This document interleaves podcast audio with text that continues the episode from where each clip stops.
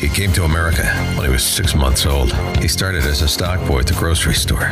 Eventually, he owned it. He turned it into the biggest grocery store chain in New York City. He now owns a real estate company worth over $2 billion. He ran for mayor of New York City. He almost won. You can't make this story up. This is the Cats Roundtable with John Catsimatidis. Everywhere around the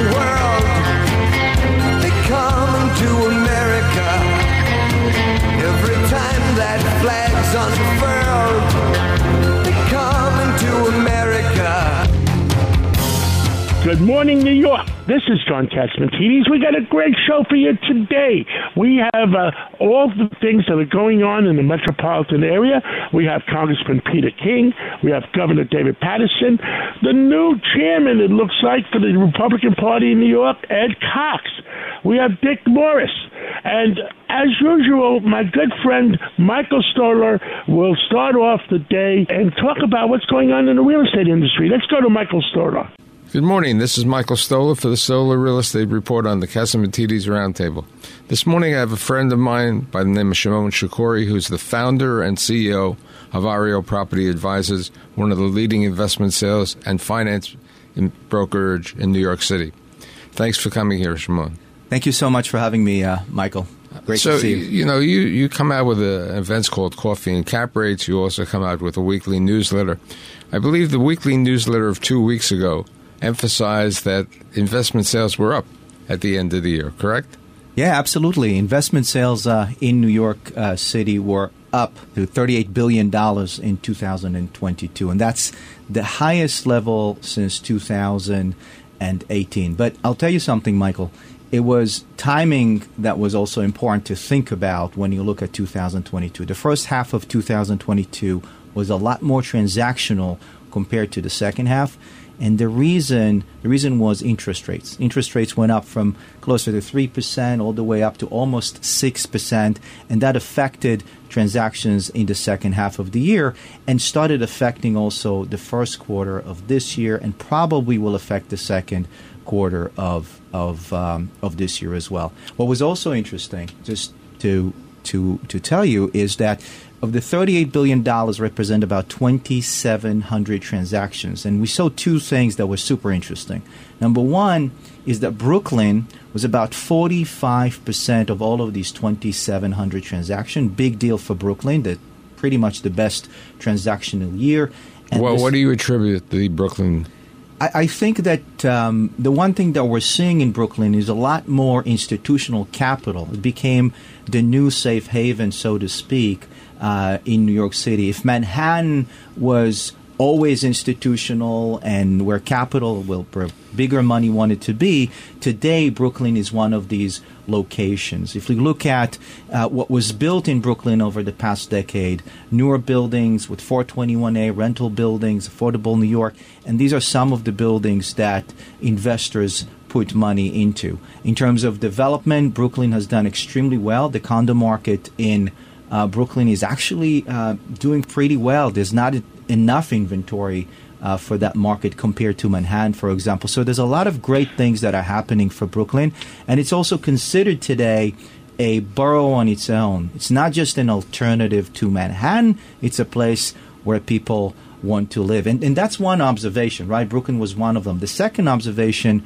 which I thought was very interesting uh, last year is is that 42% of all investment sales transactions uh, were in the multi-family asset class. So that's an all-time record, and that was about 16 billion dollars. So 16 billion dollars out of the 38 billion were in the multifamily asset class. Now, what what do you attribute that to, especially with the fact that you still have the four, limited 421As?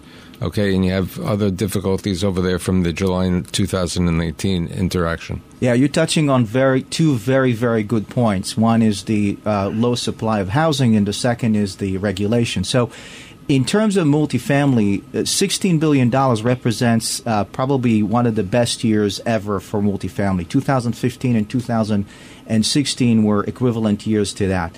And um, one of the things that you just mentioned is that not all multifamily was created equal. So if you think about it, you have free market multifamily, you have rent stabilized, you have affordable housing. So let's touch on rent stabilized multifamily and, and the housing policy that you described, the HSTPA. If you look at the number of transactions in rent stabilized multi, that was only $3 billion. If you look at 2015, in 2015, it was six billion dollars, and if you remember, there was a Stuytown transaction of five plus billion, not including Stuytown, it was six billion dollars. So we we have half of the investment in rent stabilized multi as a result of HSTPA, as a result of the housing policy, and that's one consequence of that housing policy. What that housing policy did is essentially said, if you have a rent stabilized unit, you cannot increase rents moving forward. If you're a landlord, how could you afford to keep it vacant? Well, how can you? I mean, afford- you still have to pay real estate taxes, you have to pay insurance, you have operating expenses. Yeah, in many cases, keeping it vacant is less expensive than actually operating. They're actually putting the, the lower amount uh, tenancy, and that I think that that is going to be more severe as we move forward. You'll see more vacancy moving forward. Just you know, the vacancy is 4.2 percent of all of all inventory. That's a big number. And you know what? What else about when when it comes to rent stabilized is that the conditions, the uh, the tenants are living in worse conditions. So these are kind of consequences that I don't think the legis- or I hope the legislator did not expect or intend uh, for. With all of these challenges, there's still three billion dollars that traded in rent stabilized multi. Now, now, with regard to that, where are these peop investors from who bought these new multifamily? So these are longer term capital, families, high net worth individuals, some overseas money. The reason they're investing is because the basis, the cost for uh, multifamily, the values for multifamily have come down dramatically. And the second reason is because of the exact policy. They don't think that that policy is sustainable long term. And, and little tweaks and little changes can help it, uh, can help align the incentives uh, more so moving forward. What about sales of vacant land? Land um, hasn't been strong uh, last year, five and a half uh, billion dollars only. And those who invested in land were the familiar faces of New York City, so not a lot of new money. And the weakness in that in that market was because we've seen that the 421A, the tax abatement, um, was stopped in the in the middle of the year. And the second uh, reason is that construction costs in New York City are higher than many other cities in, in, in the United States, and, and they went up eight and a half percent last year. And the third uh, reason is that condo sellouts uh, have slowed down as a result of, of interest rates. And by the way, you mentioned before that you know the, the supply of housing, the lack of supply of housing is also part of what contributes to transactions in multifamily. And we spoke about rent stabilized, but 76% of all transactions were in the free market world. Okay, wh- what about office buildings and other asset classes? Office office is an interesting uh, phenomena. So we've seen that office attendance went up to 48% last year. That's up from 37%. So it's a subta- substantial increase, but still not enough. This is 48% compared to pre-pandemic levels.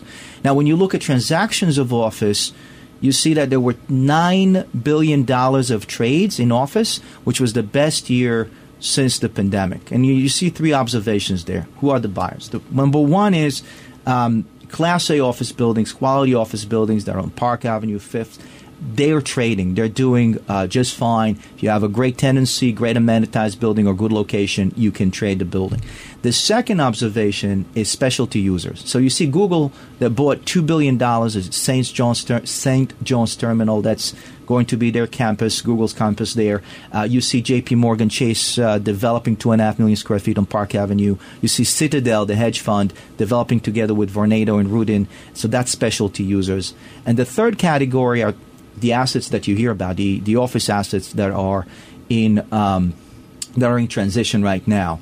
Uh, some of it will be converted to residential, but that's really hard to do. So I think that's going to be a small percentage of it, and uh, for the most part, you know, we'll have to figure it out, and that's going to take uh, a little while. So, if if you had, you know, as I have on the show, I have my crystal apple. How how would you see the end of the year? The end of the year, I think, I mean, is going to be good. we're at the start of the year now. We're in March, but Yeah, no, we, we're at the start of the year. I think this the year is going have started slower. I mean, we've seen that in the first month of the year. It has started with about two billion dollars of transactions only. But I think the second half is going to be robust. The fundamentals in New York City are strong.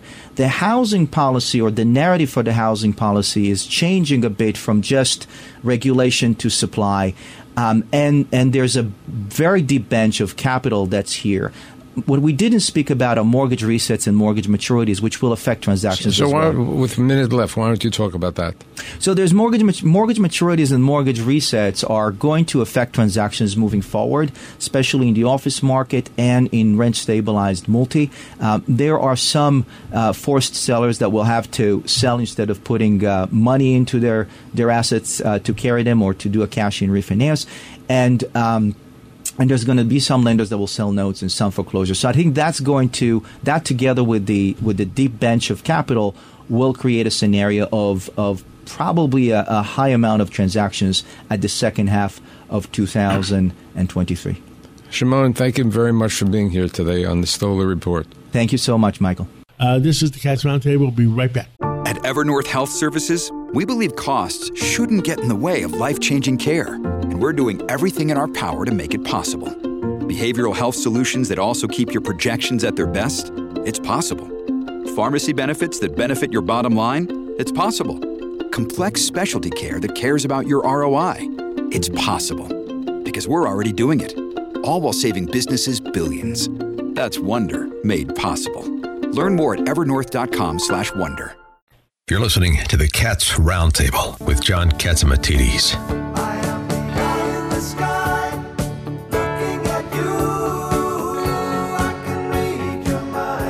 With us today is Dr. Sky, but his real name is Steve Cates, and he's a good friend, and uh, he has been studying the skies forever.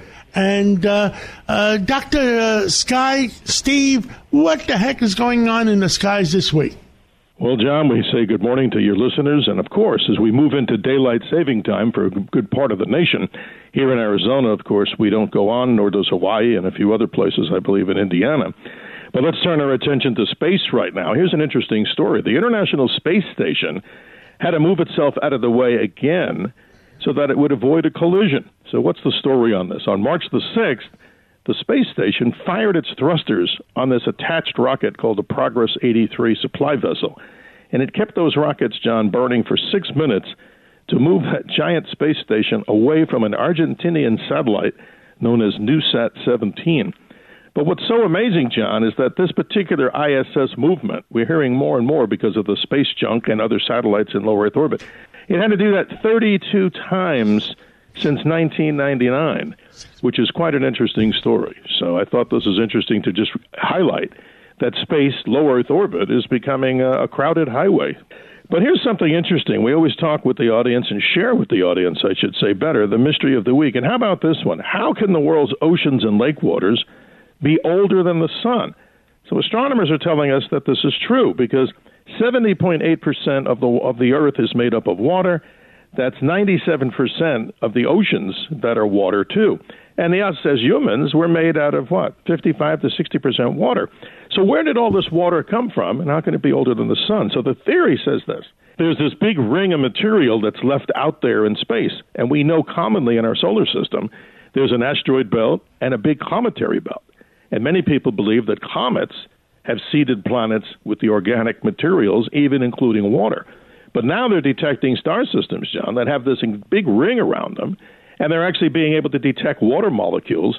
So here we go. These particular formed, you know, objects in space. The sun was formed four and a half billion years ago, and it's been burning for a long time.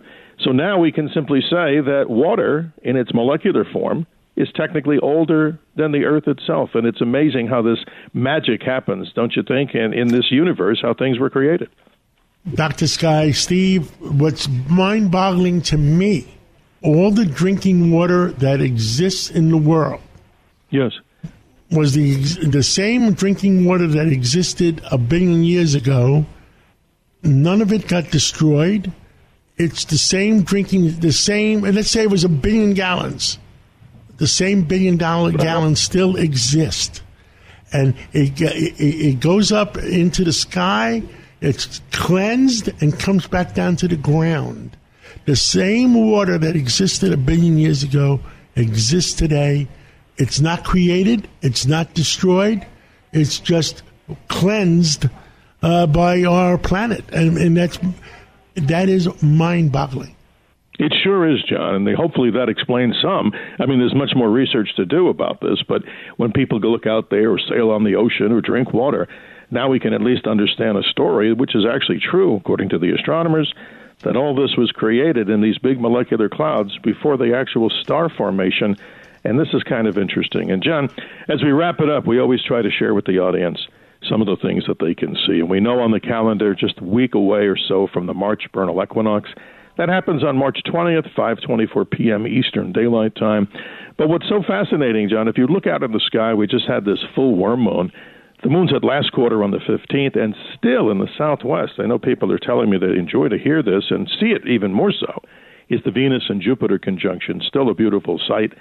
And always go to WABCRadio.com for the Dr. Sky experience. We've got some great interviews up there with astronauts like Fred Haise of Apollo 13 on that tragic and nearly tragic mission, I should say, and so many others from the world of celebrities and all kinds of interviews, John. And so happy to be here with you uh, on this particular show as we say good morning as we move into. Uh, And this is the weekend uh, we changed the clock.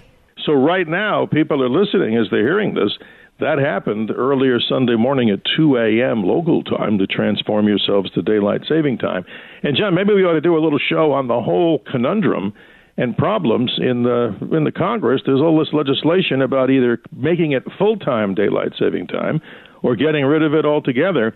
And that subject is a very uh, touchy subject to many people out there, rightfully so. Now- But John, the final thing I wanted to mention is the Space Force down in Florida. There's this interesting kind of hush hush rocket launch that's supposed to take place if it hasn't already. Allegedly, Space Force is going to be launching a hypersonic missile test. And many people out there, like Tyler Rogoway, you know, at thedrive.com, he's thinking, and he's pretty accurate on his stuff, that this is a United States Army long range hypersonic missile that's launched on the back of like one of those big trailers, like ICBMs you see in Russia or North Korea. And hypersonic missiles, John, as you probably know, and many of the listeners out there, we keep hearing about that in the news because what? The Russians apparently. China has them. Yes, Forget about they- Russia. They're not that smart. China has them. Absolutely. So it's becoming a problem, and America obviously has some talent, of course, great talent, and we're also trying to develop these type of devices. Sad to say we have to use them in war, but we certainly have to be on the cutting edge of technology. Steve Cates, Dr. Sky, we love you. Thank you for uh, uh, expanding our minds on a Sunday morning, and I'm going to have some more black coffee now. good morning, John, and good morning to everyone on this beautiful Sunday morning. Thank you. God bless. With us today is Cindy Zipf, and she is with the uh, Wales Clean Ocean Actions uh, uh, Committee, and she's the executive commi- uh, uh, director. And we're calling her to find out what's happening to the beautiful whales in the Northeast. They're dying all over the place. Cindy, welcome back to the show. How's it going? Very, very good. It's great to be with you. And Clean Ocean Action is very concerned about the whales as well, so we're happy to talk about it. I remember that Star Trek movie where the uh, the whale god was coming back because there was no whales left back uh, in uh, in uh, in our planet in the 24th century. Captain, there be whales here. Yes, um, whales did help uh, save the save the world in the future. So we definitely want to keep them around. Um, you know, we don't know what's happening. There, you know, there have there always, you know, whales do get sick and die. There's no question about that. But but the spike that we've had, this grim record of, you know, 13 whales in less than three months is really beyond understanding. And I mean, some people look the possibility. Some people say they're hit by ships, but there's always been ships. Other people say uh, it's affecting their sonar and their brain because of all the under, underwater explosions trying to create these windmills. They're, trying to create a foundation for the windmills that's deep enough, and they're using uh, massive explosions. Uh, other people say uh, maybe it's a COVID uh, uh, problem among whales. So what what we're what we're what we have postulated is that you know yes, there's been shipping. There's a little more um, shipping going on because you know we've become the number one port in America. Um, and there's more whales because we made the water clean and beautiful, and there's and there's more fish for them to eat. So there's a little more of that. You know, it doesn't really, you know, that's been going on for years now. And you know, again, it's it's 13 whales in just three months. So something uh, something is fishy, literally. Um, so what we what we have um, been um, suggesting is that there may be a connection between the unprecedented number of companies that have permits to do what they call pre-construction for the offshore wind facilities. And what this includes is sonar, sonar um, level uh, activity where they're, they put these noises, these sound waves deep into the sediment uh, to see where they want to put the wind turbines if they get the permits to per, um, to build them. There's no building yet very close to the Jersey Shore. There is some construction beginning off the coast of Montauk, um, but you know this is uh, this is why um, we want to have a pilot project because there's so many unknowns, and um, there just seems to be this very quick knee-jerk response. There's no evidence to suggest that the wind industry has anything to do with the whale deaths, but we would we would respond. There's no evidence that they're not responsible. Has there been underwater explosions like uh, uh, some of the uh, people are are contending, uh, trying to create a foundation deep down under underwater? Uh, for to, to to put the windmill foundation in because those windmills need a lot of foundation. They have to be deep down under Yeah. the the uh, to create a foundation. Yeah, well, they do. They go up a thousand feet, so they're as tall as a Chrysler building. So they do need to go down, and and they're they're what they call monopoles. So they're just kind of like massive, massive telephone poles, but you know, orders of magnitude bigger. And uh, so, yeah, they they are going to have to jackhammer these things or um, pile drive these things into the seafloor, which is going to make a lot of racket if they if if and when they do start doing the construction. But as Have they the started or they haven't started? What is your intelligence? they have one project has begun. They're they're off of Montauk, uh, off of you know west uh, eastern Long Island, way off um, at the end there. Um, but they, they're doing some preliminary construction work. They're they've brought in They're, they want to move some some um, boulders. They're put, they're moving around some boulders that that are out there, and there the, there may be some effort to. They found some unexploded ordnance out there from the from the military days, and there's some um, there's some talk of uh, rather than trying to collect it and build, bring it up to the surface and manage it, there's some talk that they want to try to blow it up uh, in the in the sea in the sea itself, which would be not good news for marine life, of course. You know, we're looking at a million acres just off the New York and New Jersey coast that are going to be that are being permitted or are under consideration for uh, these wind turbines, and it's just uh, too much too fast. We just uh, there's so many unknown um, concerns and issues that that uh, about our wildlife and the ocean, and we um, we just need to take a pause and do some further investigation. Well, thank you so much, and we'll catch up with you You again bet. real soon. Uh, if you find right, the answer you. sooner, text me. Let me know right away because all our listeners, a million listeners, want to hear about it. Oh, you bet. Thank you, and thank them for caring about the ocean. Thanks all of you for listening. Stay tuned. Thank you so much. Take care. You're listening to the show where you can hear New York's top newsmakers. It's the Cats Roundtable. comes true on Sunday in New York.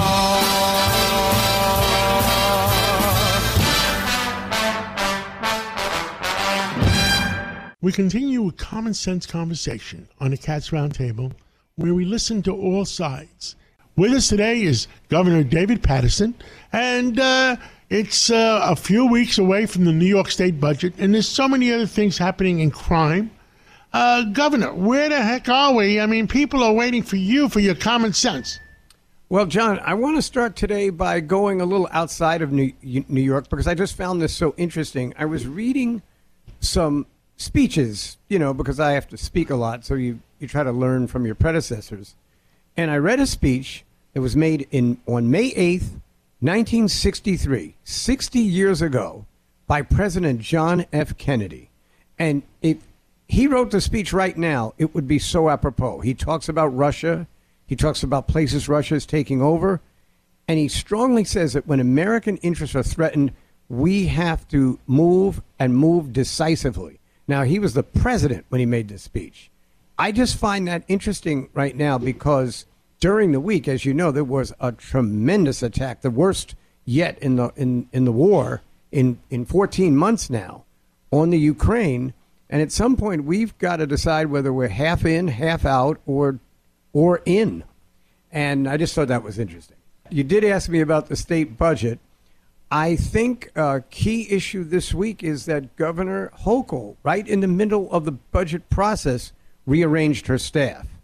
And although it would seem ominous that she would do something like that, I see it as a good sign. I see it as a go- as a sign that she's listening to someone who's telling her that she has got to better organize her legislative ag- ag- agenda. Um, right now, she's got a housing bill which is not going to go over very big in Long Island, and just I- issues that are probably too problematic for a budget crisis. But just the news that she has made those changes uh, me of my anxiety that she's now really going to take over and try to run the state and get people under her who can follow her directions. One, this is what every governor or every president learns. One person cannot run the whole state, but 10 people can. That is scary. I mean, uh, uh, you know, the, the, April 1st is the budget, and then we learn about what's really going on, who is really the boss in, in Albany. Is it going to be the legislature or is it going to be the governor? Well, I think right now the, the governor is cooperating as much as she can with the legislature.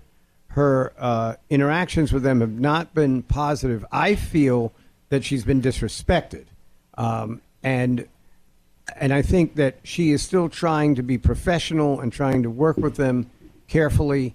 But uh, this is a very critical time, and as we learned, I guess a week and a half ago on Cats at Night, when uh, we were talking to the controller Tom DiNapoli, the legislature came back with a budget that is about fifty billion dollars higher than what the governor had, and so the negotiation now is is underway. But we are spending a lot of money, and one of the things that Controller DiNapoli said that really struck a chord with me is that whatever happens this year will probably be all right, but this is the year that the federal money for the pandemic runs out. So, you know, it's like next year there won't be the the boundaries that exist this year, and the state could wind up in a very bad place. Wow. Now, what else is going on in, in Albany? That because you're the expert on Albany, you've been there, you've seen the, you've seen the ups, you've seen the downs. Are we going to have any law and order, or are we all going to have to move to Florida?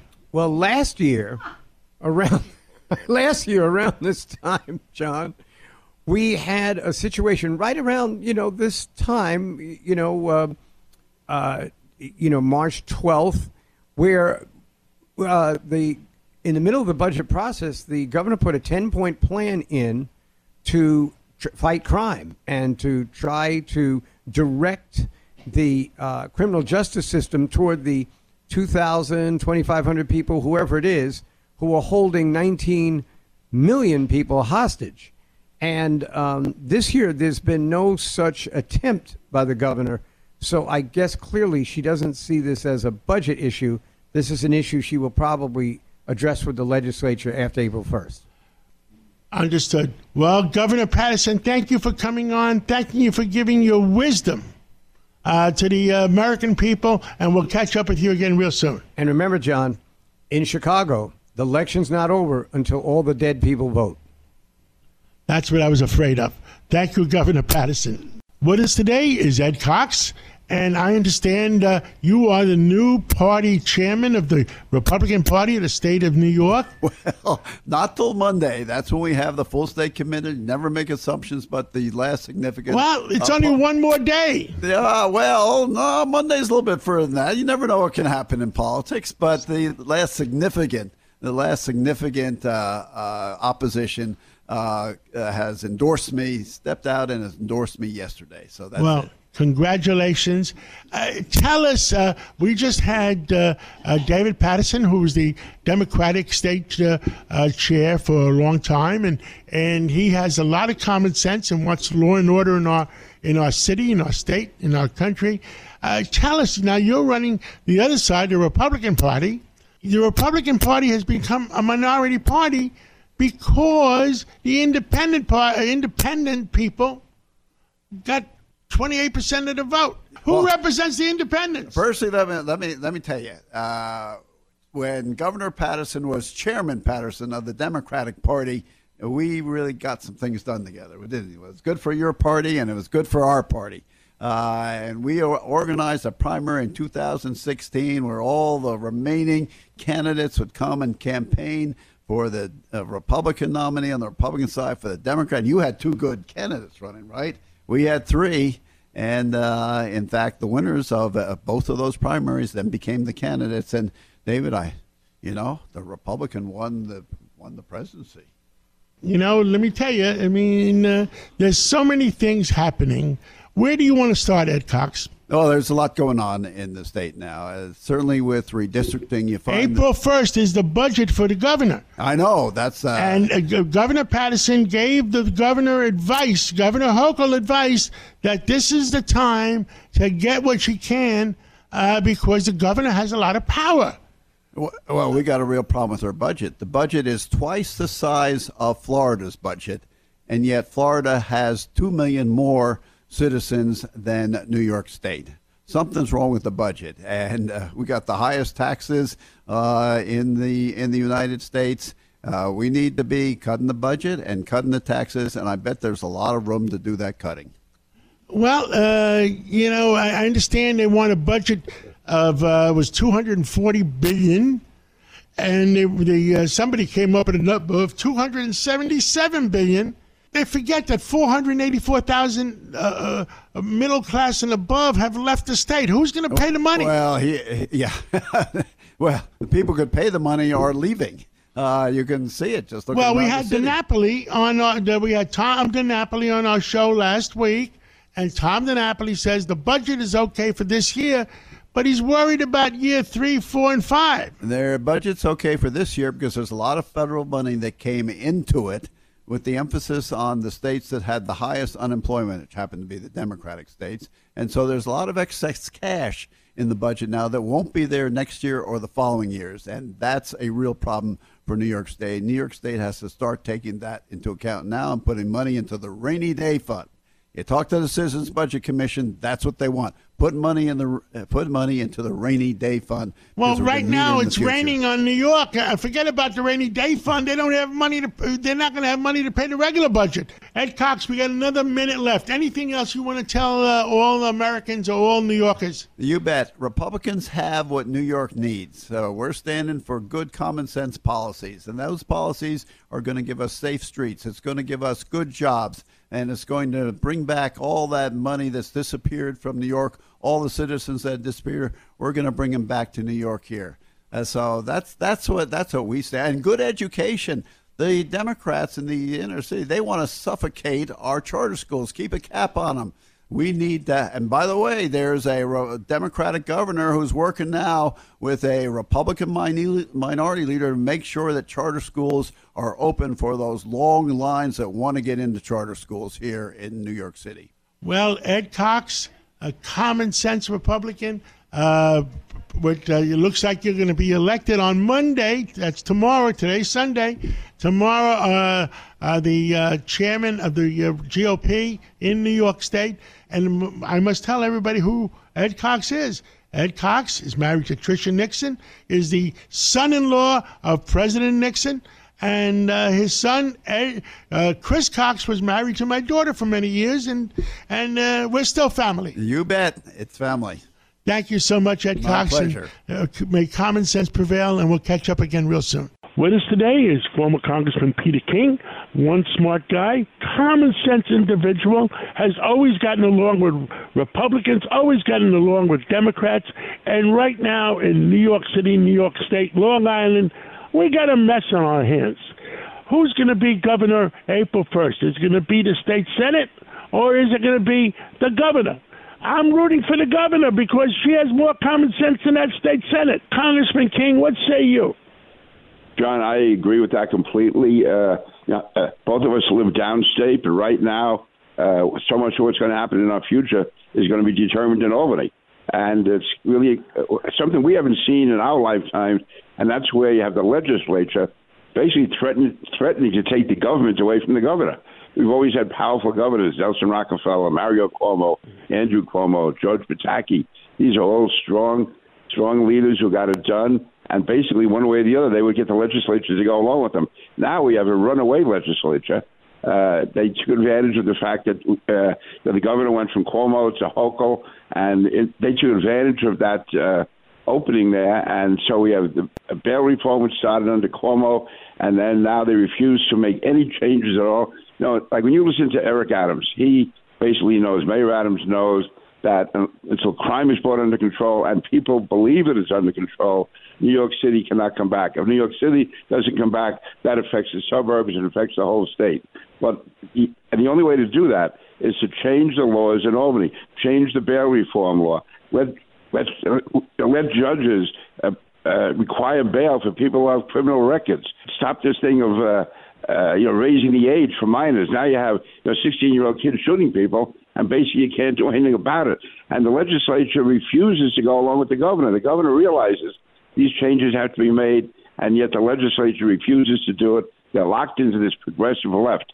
So until the legislature comes around, and, and that just comes around, but dramatically reverses itself on these criminal law issues, it's going to get, to me, it's going to be almost impossible for New York City to come out from under you the crime situation it's in right now. Commissioner Sewell is a great commissioner. Mayor Adams is doing all he can. Governor Hochul now, maybe she's late to the game, but she realizes that the laws have to be changed. But the state legislature, they somehow feel that they are going to be able to run the state because they have this veto-proof majority.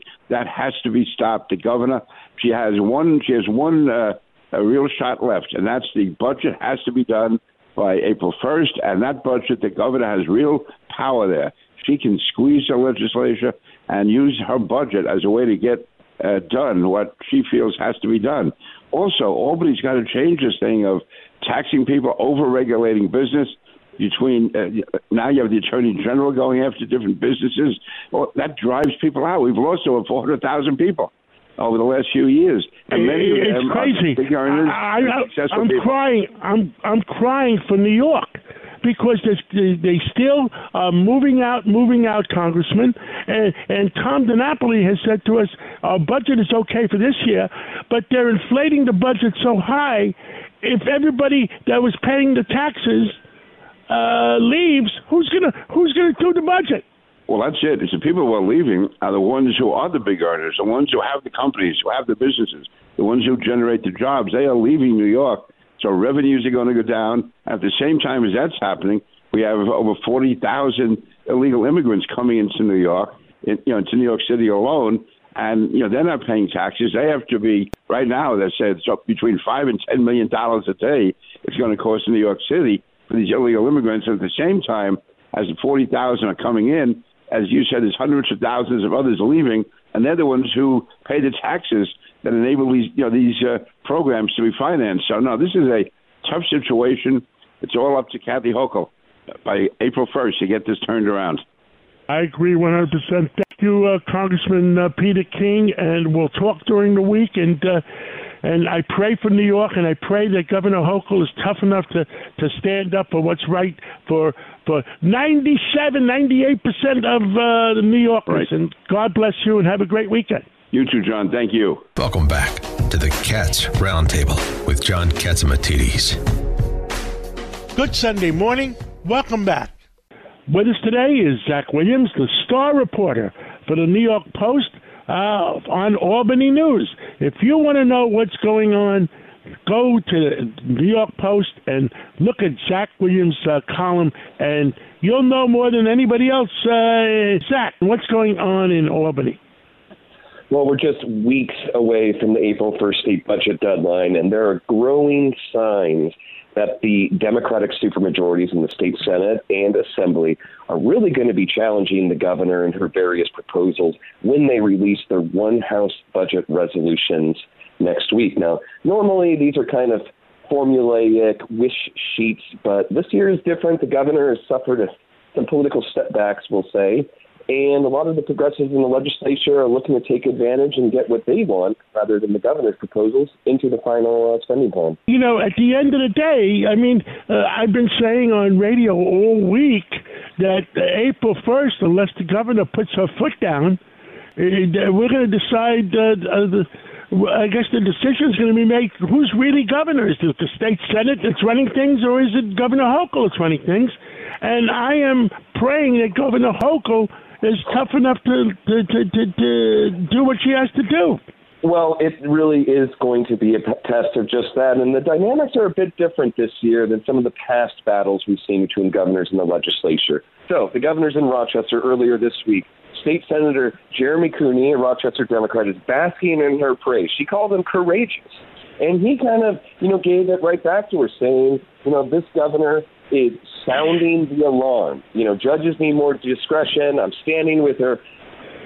Everything hunky dory, right? Well, nine hours later, Jeremy Cooney decided to change his mind and said he doesn't support her bail proposal after all. Now, that only happened after a good amount of angry phone calls from lefty constituents. So that is just one more example of how hard it is for this governor to corral legislators, even those that might be inclined to support her. It's just, uh, you know, maybe too many Democrats, too many of her fellow Democrats are smelling blood in the water. But we'll have to see. Governors have a lot of power, and uh, you know she might score a bunch of wins in the end. We'll just have to wait and see.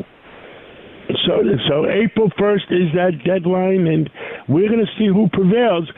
And four hundred and eighty-four thousand New Yorkers have left in the last twenty-four months. I mean, and and they're still leaving. Uh, and the other uh, thing I'm I'm concerned about, and the whole business community is, is concerned about, is that the attorney general is putting out a memo that they're going to uh, uh, start attacking businesses that they think are price gouging. I mean, what are we going to do? Chase out the businesses too, besides the people? you know, it's it's uh, you know, New York is at a crossroads, you might say. You know, the pandemic is ebbing pretty much over at this point. You know, we got emboldened Democratic supermajorities in Albany. We got a governor who's pivoting towards the middle. We got a mayor, Eric Adams, who's who you know I guess just represents a very eccentric brand of moderate uh, uh, democratic uh, modern uh, moderate politics. So you know there's a lot of different forces that are kind of crossing paths right now after years and years, especially in Albany, of relative stability.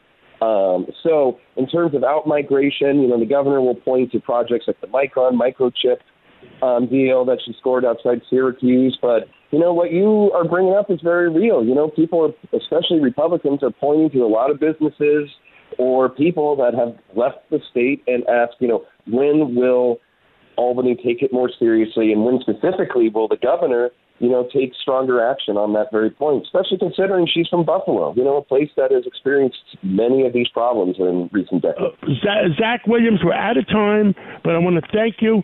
And uh, do you have a Twitter that people can follow you on? Well, people can keep up with the latest on the state budget and everything else in Albany at Zach with an H reports on Twitter. Zach reports on Twitter. I'll be checking it uh, daily. And thank you, and we'll catch up with you again next week. Thanks so much, John. Always a pleasure. With us today is Dick Morris. He was an advisor to President uh, uh, Clinton and an advisor to President Trump. And he's got his ears to the ground in Washington and many other places. So, Dick Morris, it's Sunday morning. What do you have to say today? I was very interested in and supportive of Trump's speech at CPAC last weekend.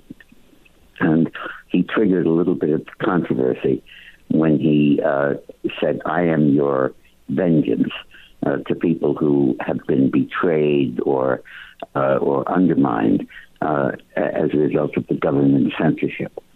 And um, I, uh, people said, "I'm your vengeance." That was a very harsh phrase, and it's interesting because it taps back into the conflicting advice that Trump has received really since the 22 election. There have been those who've said, downplay your rhetoric, cool it off, don't be so tough, and expand your reach to independents and to Democrats and, and go for a broader audience. And others, led by me, who said, don't do that. Uh, keep your rhetoric fiery and aggressive uh, because the stakes are very deep and very high, and you're and don't try to appeal to everybody because you're trying to win in the immediate terms of the Republican primary. That might be a seven or an eight way primary, and you better have an appeal that transcends all of those other candidates.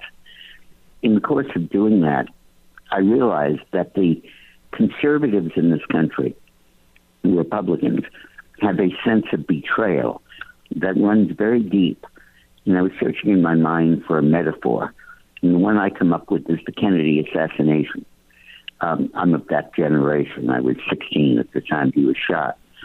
And I was so into the hopefulness of the new frontier, the potential for change.